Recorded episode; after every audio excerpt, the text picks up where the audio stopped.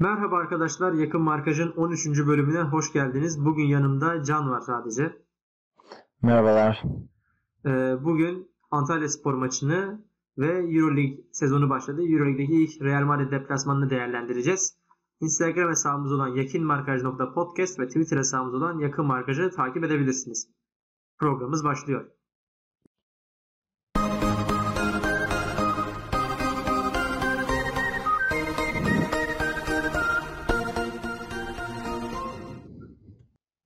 Evet Can, Antalya maçıyla başlayalım. Ee, Antalya maçında e, 1-0'lık mağlubiyet aldık. Milli takımdan önce önemli bir e, eşikti bence. Milli takım arasına galibiyetle girmek önemliydi. E, bir de içeride yenilmiş olmanın da getirdiği e, bir kötü durum var tabi. Senin maçla ilgili yorumlarını alalım. Evet dediklerine katılıyorum. Milli takım arasından evvel iyi bir moral olabilirdi bizim için. Ee, ki zaten 6 haftalık periyodu biz hep konuşmuştuk. Bizim için zor bir periyot olacağını söylemiştik. Şimdi 7. haftada nispeten daha kolay en azından evimizde oynayacağımız bir maçtı. Ee, ve bundan ötürü kazansak gerçekten güzel olabilirdi. Hani Antalya Malatya'yı da geçen hafta 3-0 yenmişti ama ona rağmen Fenerbahçe evinde oynuyor sonuçta. Evde az puan kaybı bizim için önemliydi. Özellikle de Ersun Yanal'ın ev evimizdeki maçlardaki istatistikleri de çok bariz bir şekilde e, üstündü Fenerbahçe adına. İlk mağlubiyetini aldı Ersun Fenerbahçe karşısında Kadıköy Fenerbahçe ile birlikte Kadıköy'de. Üzücü oldu bizim için e, ama önümüze bakacağız. Belli bir oyunumuz var. İleriyi umut vadeden eksiklerimiz de var şu anda tabii. Onlar da geri geldiğinde daha iyi bir oyun olacağına ben inanıyorum açıkçası. Evet. Yani yine aslında baskılı bir oyun. Yine toplu oynama bizde çok üstün. Ee, çok fazla bir önceki maç şey Galatasaray maçında konuşmuştuk değerlendirmede. Sen Galatasaray maçında bizim az pas yaptığımızı söylemiştin de normalden. Tabii. Şimdi yine 700'e yakınlaştık paslarda. Evet. Ama e, Galatasaray ve Beşiktaş'ta da gördüğümüz bir durum bu. Yani topa ne kadar hakim olsa da e, golü atamıyor. Yani burada bu Galatasaray ve Beşiktaş'ın da problemi, Fenerbahçe'nin de problemi bence. Çünkü son maçlarda e, gol atmakta da zorlanıyoruz. E, pozisyon bulmakta zorlanabiliyoruz. Ya pozisyonları buluyoruz ama bitiremiyoruz zaten. O yılbaşından beri olan bir problem. Sence ileri hatta bu maçta ne yanlış gitti? Ne yanlıştı? Neden içeride böyle bir oyun oldu? Çünkü 25 şut atmışız. 6 tanesinde kaleyi bulmuş ama gol yok. Evet. E, aynen öyle. Dediğin gibi yani aslında Galatasaray maçında yapamadığımız e, ve normalde iç sahada yapmamız gereken şeyleri yaptık. Yani ben önümde de şu an istatistikler var. Onlara da söyleyeyim. 686 pas sayımız var. %85 pas isabetiyle oynamışız. E, 44 veya 45 defa e, rakip ceza sahasında topla buluştuk. E, ciddi yüksek rakamlar. Zaten hani Avrupa'nın 5 büyük liginde de bizi üst sırada taşıyan rakamlar bunlar. E, 25 şut bulmuşuz. 6 isabetli şutumuz var. E, öncelikle bu çok az. 6 isabetli şut bizde ciddi bir bitiricilik sıkıntısı olduğunu, topu kaleye atmakta zorlandığımızı gösteriyor. E, bundan evvel de şimdi Ersun Yanal bir 11 tercih yaptı bu maç adına ve bu 11 tercihinde e, Gustavo ve Emre e, orta sahadaydı. Önünde Max Kruse, solda Tolga Ciğerdi, sağda Deniz Türüç, ileride de Vedat Muriç'i. E, şimdi Gustavo ile Emre pasör. Pasta topu ileri taşıyorlar. Yani driblingde değil de daha çok pasta. Hatta %90 e, 10 kullandıkları 10 topun 9'u pas üzerine ileri taşımayla oluyor. E, şeyde ise kanatlarımız e, Deniz'le Tolga Ciğerci ise çok dikine kat edebilen hızlı oyuncular değil. E, bu yüzden de yaratıcılık konusunda sıkıntılar yaşıyoruz. Böyle e, ileride sıkıntılar yaşadığımızda da Vedat Muriç'i ileride topla buluşamıyor. Yani onu istediğimiz alanlarda topla buluşturamıyoruz. Ve içeri kat edemediğimiz için, bekleri de ceza sahasına tam olarak sokamadığımız için bir yerden sonra Antalya maçı özelinde bu orta kesmeye dönüyor. 42 tane mi ne orta kesmişiz zaten. Bunların 10'u 15'i başarılı. Ama e, bu bizim oyunumuz değil yani. Biz 42 orta kesmemeliyiz. Biz oraya yıktıktan sonra oyunu pasla bu işi çözmemiz lazım. Veya belli bir driplingle, bekin bindirmesiyle çözmemiz lazım. Deniz Türüç'ün sağ çaprazdan sağ fake atıp sola doğru çektikten sonra 20, belki de 10 kişi Antalyalıların 10'u da ceza içindeyken top keserek gol bulma ihtimalimiz çok düşük. Biraz daha pasla oyunu hızlandırmamız gerektiğini düşünüyorum. Bu maç üzerinde bunu becereme, bunu başaramadık.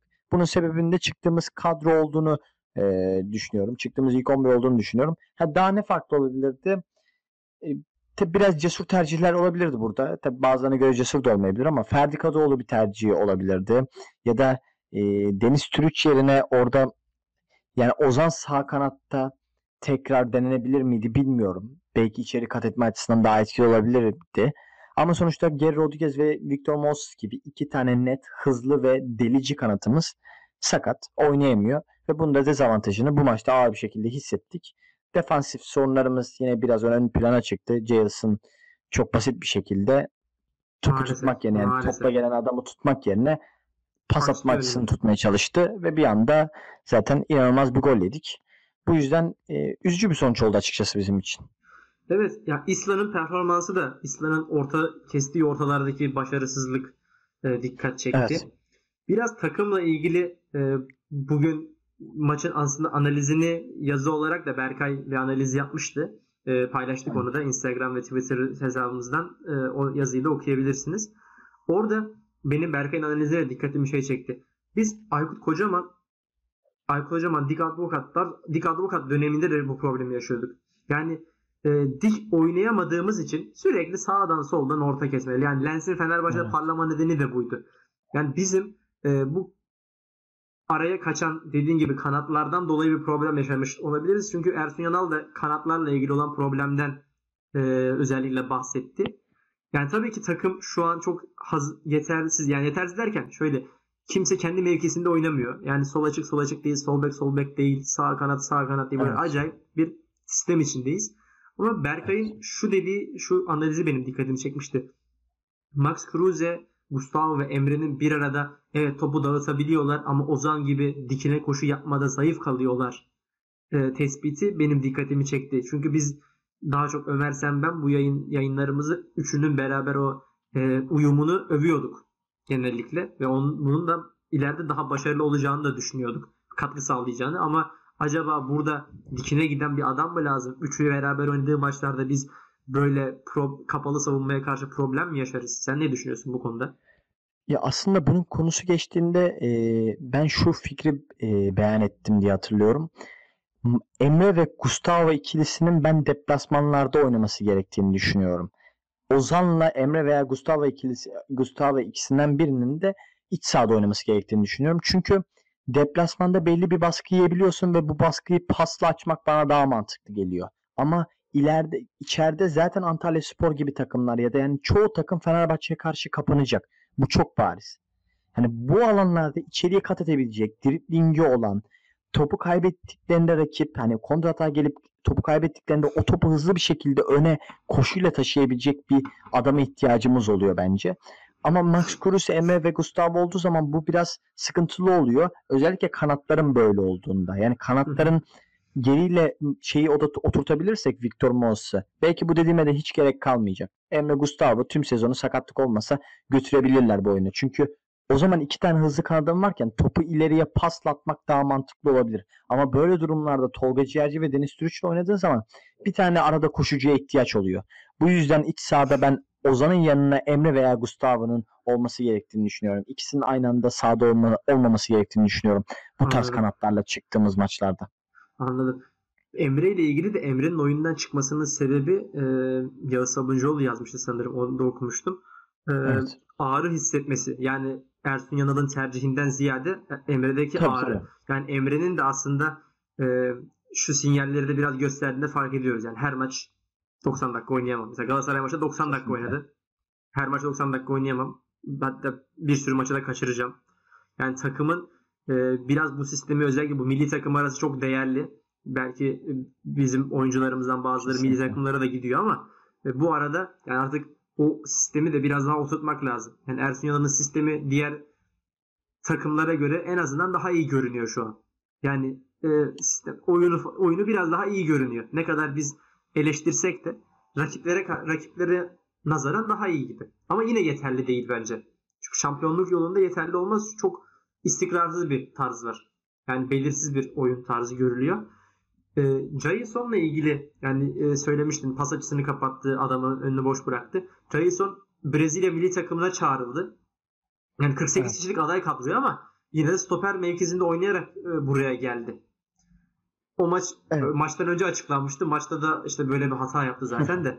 e, artık böyle şeylerde nazar değiyor herhalde. Bilmiyorum. Yani Jason'un da o mevkide ya yeterliliğini yine biraz daha sorgulamak gerekiyor gibi görünüyor. Çünkü Altay'ın çıkardığı bir birebir pozisyon vardı. Ee, ha, ha, bir Hakan Özmen mi? Bilmiyorum. Bire bire bire biri bire bire kim kaldı? Evet Hak Hakan Özmert'ti galiba. Ha, evet, orta sahalar. O bir orta saha bire bire girdi. Altay çok iyi bir top çıkardı.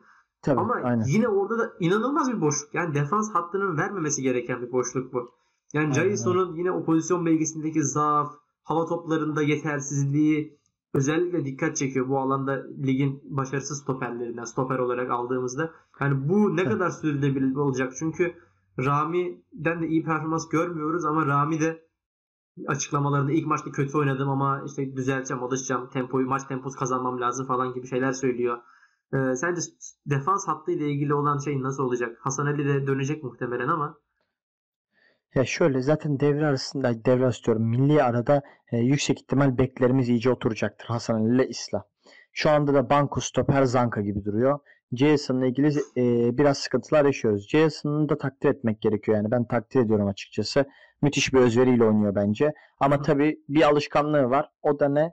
Sen defansif orta sahandasın. Her zaman arkanı toplayabilecek stoperler var. Ama stoper oynadığında arkanı toplayacak kimse yok. Arada bence maç anında bunu unutuyor. Yani bu hatası da başka türlü açıklanamaz bence. Hani pas açısını kapatmak hani FIFA'da şey olur ya orta sahalara dostlara şey dersin. Defansif taktiği bir adam markajı vardır bir de pas açısını kapat. Evet. Hani o ara sanki kendini pas açısını kapat modunu alıyor. Ama stoperin böyle bir modu yok. Evet, Stoperde böyle bir seçenek göremeyiz yani. Hı hı. O yüzden e, böyle bir sıkıntı yaşıyor. E, yani Serdar Aziz'le ilgili kol sıkıntısı varmış. Kolunda düşse ameliyat olur e, falan diyor Dersun Yanal. Onun durumu nasıl çözülecek bilmiyorum. Ama ya Adil Rami'nin yani ben Sadık'tan şu an çok fazla ümit besleyemiyorum herhalde bu kadar son tercihine bıraktığına göre sağlıklı olmasına rağmen. E, antrenmanlarda ciddi bir düşük performansı var diğer arkadaşlarına nazaran. Adil Rami'nin veya Serdar Aziz'in mutlaka bu kadroya yedirilmesi gerektiğini düşünüyorum. Çünkü uzun vadede Jason'la gitmek yani bir yerden sonra Jason'ı suçlamaya başlayacağız. Ben bunun olmasını istemiyorum çünkü özveriyle oynuyor ama e, böyle hataları da yapacaktır. Yapması kadar da doğal başka bir şey yok yani. Çünkü adam kendi mevkisinde oynamıyor. O yüzden mutlaka o milli arada bu işi çözmemiz lazım ve artık yani 7 hafta bitirdi. Hala geri dörtlümüz oturmadı. Hani ikisi farklı mevkide oynuyor hala. Bilmiyorum çok uzun sürdü bence. Yani ben başlarda bu kadar beklemiyordum. Belki daha çabuk döneceğini düşünüyordum bazı sakatlıkların veya yeni gelen transferlerin daha çabuk adapte olacağını düşünüyordum takıma. Ama şu anda süreç ciddi uzadı. 7 hafta geçti ve sonuçta 7 haftada biz 10 puan kaybettik. Yani bakılınca evet. az bir puan kaybetmedik. Ama ligde herkes puan kaybediyor. Ha, bu arayı sıyırarak geçirebilirdik ama bu aradan ciddi zarar da görebilirdik. Özellikle oynayacağımız futbol açısından. Ama bence futbol açısından zarar görmeden aldığımız puan açısından da nötr bir şekilde bu aradan çıkıyoruz. Umarım milli aradan sonra defansımız oturmuş bir şekilde e, yolumuza devam ederiz. Çünkü kalede güven veren bir Altay var. Bence her hafta kendi kesinlikle, performansını arttırarak devam ediyor. E, sıkıntılarından biri bence top sektirmesi. Hafif bir top sektiriyor ama o kadar refleksleri iyi ki yani bunu bir şekilde kapatmayı becerebiliyor. E, defans sorunu hallettiğimiz sürece ben ilerimizin tüm yayınlarda da bunu söylüyorum. İlerinin sakatlık sorunu olmadığı sürece yemediğimiz takdirde her maç rahat bir şekilde en azından bir gol bulabileceğimize inanıyorum. Çünkü benim gördüğüm ileri bize bunu vaat ediyor.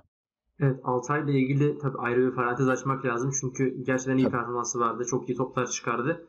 Gerçi çıkardığı toplardan biri kendi sektirdiği içindi ama e, yine de refleksinin ne kadar kuvvetli olduğunu, ne kadar atik olduğunu da gösterdi. Bir antrenman videosu da sosyal medyaya düşmüştü geçen hafta.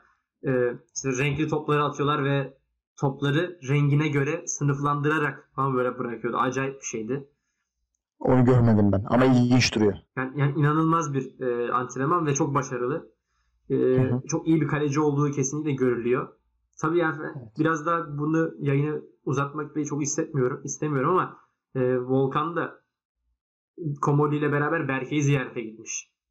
Berke'nin evet, performansı için yani evet. kaleci olarak kaleciler olarak Berke de Westerlo'da kötü performans göstermiyor benim bildiğim. Yani çok evet, takip evet. etmiyorum ama haberlerde duyduğum kadarıyla kötü de değilmiş. Öyle duyuyorum. Aynen. İstatistikleri yani, iyi. Yani gelecekte evet. e, iyi bir kaleci hat, sağlam bir kale hattımız olacak gibi en azından o yani uzun süre Volkan gibi devam etmeseler bile iyi fiyatlara satışta yapabiliriz gibi geliyor. Tabii bence çünkü, bunu düşünmek de lazım zaten çünkü, artık. Çünkü Elif Elmas transferinden neler yaptığımız da e, ortada yani. Evet. Elif Elmas transferinin takıma olan katkısı bariz. Ee, ileri hatla ilgili yani pozisyona girdik. Hatta bazı pozisyonlarda Vedat Muriç işte Zayt'in kafasını çıkardı. Seren ama evet, aynen. e, yine ben o baskıyı kursak da yani ileri hatta bir şeyler eksik. Yani takımın beceriksiz demek istemiyorum ama ya beceriksiz de değil. Böyle bir bir şey eksik yani bu takımda. Diğer hatta kaçırılan pozisyonlarla ilgili. Yani şöyle e, bitiricilik kesinlikle e, bir büyük bir problem bizim takımda şu anda. Bununla ilgili mutlaka ben e, birkaç hafta sonra belki bir ay belki bir buçuk ay sonra bir gelişme kat edileceğini düşünüyorum ama bizdeki bence sıkıntı şu. Şimdi biz her hafta şu istatistiklerden bahsediyoruz. Rakip ceza sahasında 40 kere buluştuk, 45 kere buluştuk, 35 kere buluştuk. Bir Galatasaray maçında 19 kere buluşmuştuk. Genel konuştuklarımız hep 35 üstüydü. Fakat şuna bakmak lazım. Yani biz 35 kere 40 kere buluşuyoruz da bunların kaçı kaleye şut vuracak pozisyonda? Yani 18 metrenin 17,5 metrede buluştuğunda da ceza sahası içinde kalıyoruz. Hı-hı. Hani bunlar biz tam pozisyonluk ceza sahasında kalamıyoruz. Böyle hani Manchester City'de atıyorum 50 kere ceza sahasına giriyordur ama bu 50 kere adam belki de 20 tane net gol pozisyonunu yakalıyor burada. Bizde özellikle Antalya maçında bu olmadı. Trabzon maçında bu olmuştu. İnanılmaz bir baskımız vardı. İnanılmaz pozisyonlar harcadık ama burada hani pozisyonları ben kafamda tekrar düşündüğümde Zayt'sin iki tane pozisyonu var. Max Kruse'nin soldan bir tane vurduğu pozisyon var. Nabil Diran'ın sağdan gelen ortaya sekiyor. Sol ayarla vurduğu üstten giden bir tane pozisyon var. Ee, hani belki bir iki tane de unutmuşumdur ama toplasan 6'yı 7'yi böyle geçmeyecek pozisyonlar. Onun dışında da zaten uzaktan şutlarımız var. Yani buradaki şeyi arttırmamız lazım. Opsiyonu arttırmamız lazım. Bizim kanatlarımızdan e, veya beklerimiz delici e, oyun oynamamız lazım. Mesela bir iki tane şey e, şöyle bir şey hatırlıyorum pozisyon. Solda iyi bir üçgen kurmuştuk. Sonra bir tane içeri top attık. Orada kim? Dirar mı buluştu topla? Tam da Emre buluştu. Emre buluştu. Sonra Emre çevirdi. Zaten şeye vurdu. Yukarı vurdu. İşte o pozisyon net pozisyon. O pozisyonu nasıl yaptık? Bir içeriye delici koşu attı. Yani içeriden bir daha pas attık. Böyle uzaktan ortalarla falan çok yaratıcı olamıyoruz. Çünkü iki tane stoper direkt Vedat'a yükleniyor. Vedat da maç boyunca çok yıpranıyor. Ki biraz ikinci yarılarda da düşmeye başlıyor. Ee, ben onu gördüm bu maçta açıkçası. Hafif bir fiziksel olarak da yıpranıyor. Yıpratıyorlar da. Ee, biraz daha şey olması lazım yani. Güçlü kalırsa bizim için daha faydalı olur. Ama tabii istediği topla buluşamayınca da bu kadar fazla koşu atıp bu kadar fazla mücadele edince e, yani psikolojik olarak da yoruluyor olabilir. Hani bu yüzden bizim mutlaka Vedat şey Victor Moses'la Gary Rodriguez'e e, çok ihtiyacımız var. Çünkü onlar bizim kanatlarımızın farklı tipte kanatlar. Yani delici kanatlar. Deniz Deniz Türüç mesela Victor Moses'tan sonra bir iki hafta güzel gelmişti. Ama sonra baktık ki yani en azından benim fikrime göre çok da denizde yürümeyecek gibi. Evet. Yani Deniz kenardan iyi bir opsiyon ama Deniz ilk 11 için bir tık yetersiz. Ama Victor Moses öyle değil. Victor Moses potansiyeli çok daha fazla geliyor bana açıkçası. Yani ben Victor Moses geldiğinden beri beğenenlerdenim. E, bir iki lakayt özellikleri var oyun içinde ama e, beğeniyorum. Tabi Batman Moses lakabını da bilmeyenler vardır belki ama e, gittiğim FIFA, FIFA'lardaki FIFA koladı. Tabii FIFA koladı. Yani gittiğim bütün PlayStation'larda girdiğimde kol adımı Batman Moses diye ayarlıyorum. E, neyse Gary Rodriguez'de zaten dikine yaptığı koşular, çalımları belli. Bu yüzden oradaki e, dikine gitmeyi arttırmamız lazım. Yani ortalar değil de dikine, koşular, araya paslar bunları arttırırsak sonucun zaten kendinden geleceğini düşünüyorum. Çünkü ileri tarafımız gerçekten iyi bir ileri taraf. Lig için iyi yani.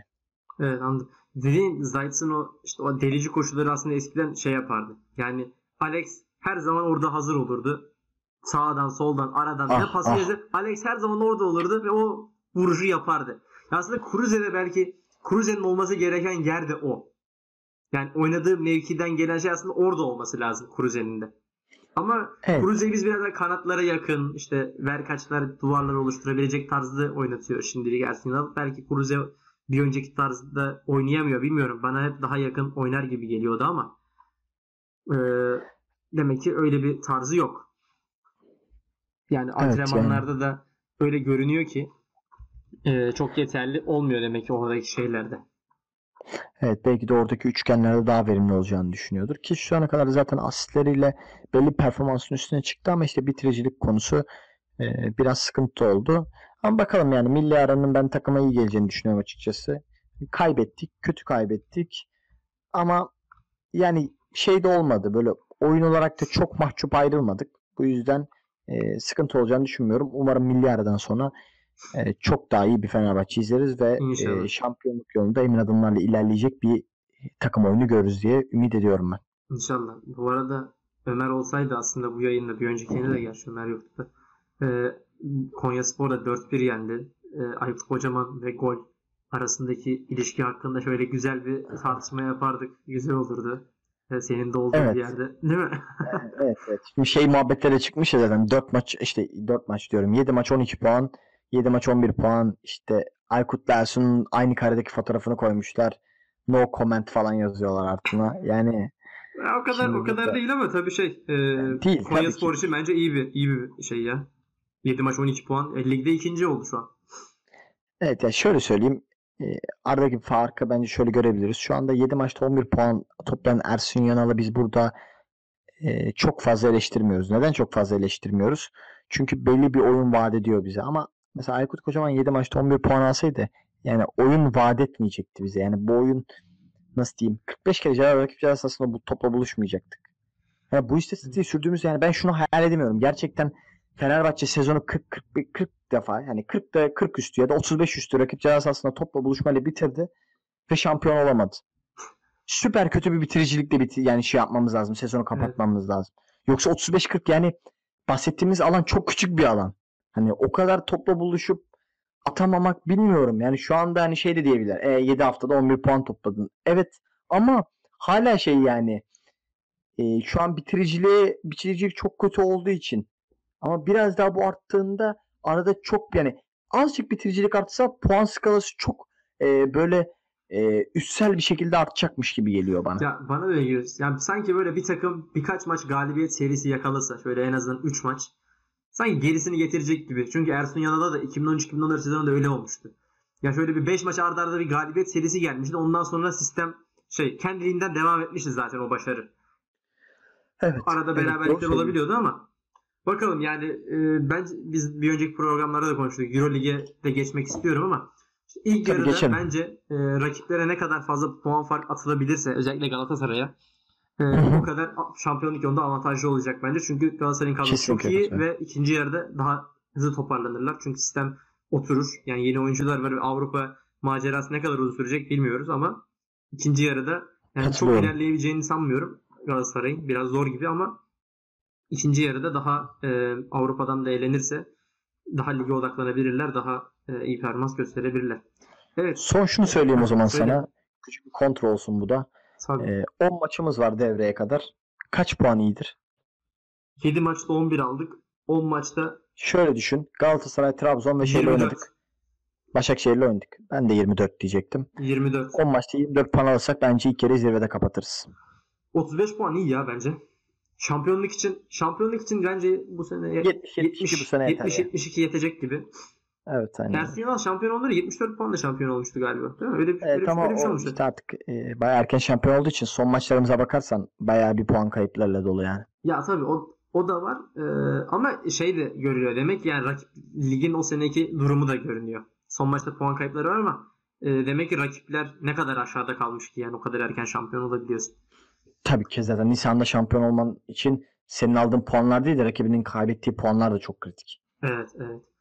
Ee, Fenerbahçe futboldan Fenerbahçe Beko'ya geçelim. Ee, ilk yayınlarımızda dinleyicilerimiz bilir ki biz Euroleague ile ilgili yani Fenerbahçe Beko'nun transferlerini de konuşuyorduk. Son 6-7 dakikayı oraya evet. ayırıyorduk. Euroleague sezonu başladı. İlk maçı Real Madrid evet. deplasmanında oynadık. Ee, 81-77 mağlubiyetle ayrıldık. Ee, evet. Senin kısa yorumunu alayım istersen. Ben de e, öyle yorum yapmak istiyorum. Tabii. Ee, ben şöyle Şimdi sakatlık problemi çekiyoruz. Bu çok bariz. Ee, bir 5 numarada bulunamadı e, herhalde. Ki City maçla 3 aylık geçici bir sözleşme imzaladık. E, Lovren'le Vezeli gelmediği için de e, pot altında biraz sıkıntı yaşıyoruz ama yani kadro kalitesini geçen süreye göre bence arttırdık. Dekolo, Westerman, Derek Williams bunlar e, kaliteli isimler. Uzun vadede takıma ciddi katkı sağlayacak isimler. Yani Allah sakatlık vermesin. İlk maçlarda kayıplar olabilir. E, bunlar çok normaldir. Real Madrid deplasmanına gidiyoruz belli bir yere kadar başa baş oynuyorsun ve sonra kaybediyorsun. Zaten Obradovic'in de ben hakemlerle ilgili çok fazla yorum yaptığını duymamıştım ama iki tane e, oradaki maçın son anlarındaki hakem kararına da değindi. Yani böyle bir maç kaybediyorsun. Bu bizim için e, böyle ah biz nasıl kaybettik bu maçı ya da bizim takım çok kötü böyle feryat figan hani e, şey yapacağımız bir durum yok burada. Daha ligin başı, daha takım kadro tam oturmadı. E, sonuçta Obradovic'e ve Fenerbahçe Beko'ya güvenimiz e, sonsuz. Onların evet. zaten e, mücadelesinde çok farkındayız. Ben iyi bir maç olacağını düşünüyorum açıkçası deyip sana sözü bırakıyorum. Evet. E, öyleydi. Yani dediğin gibi 5 numara problemini yine çektik. Çünkü Veseli ve Loven yok. Uzun rotasyonumuz Ahmet, e, Stimac ve Derek Williams'tı. Ki Williams 5 numara da değil. Ya maçta evet. ben özellikle şunu gördüm. Çünkü ikinci yarıda fark çok açıldı özellikle. 15 sayılara kadar çıktı. Ama oradan bireysel yetenekle dön- dönmeyi başardık. Yani Fenerbahçe'de geçen sene bu sorun çözen topçu problemi vardı. Yani o evet. tek başına o sorumluluğu alıp o arayı tutacak, takımı oyunda tutacak adam eksikti. O, pro, o yük çok fazla Sulukas'a ve Babi'ye kalıyordu ve kaldıramadılar bunu. Özellikle Sulukas sonlarda kaldıramadı. Ama Dekolo'nun yani burada e, takımı özellikle ikinci çeyrek ve sonrasında oyunda tuttuğu Williams'la beraber e, belli. Yani Dekolo'nun isteği, arzusu, hırsı da görülüyor. Yani iyi oynayacak gibi de görünüyor. Çünkü bazı şeyler vardı.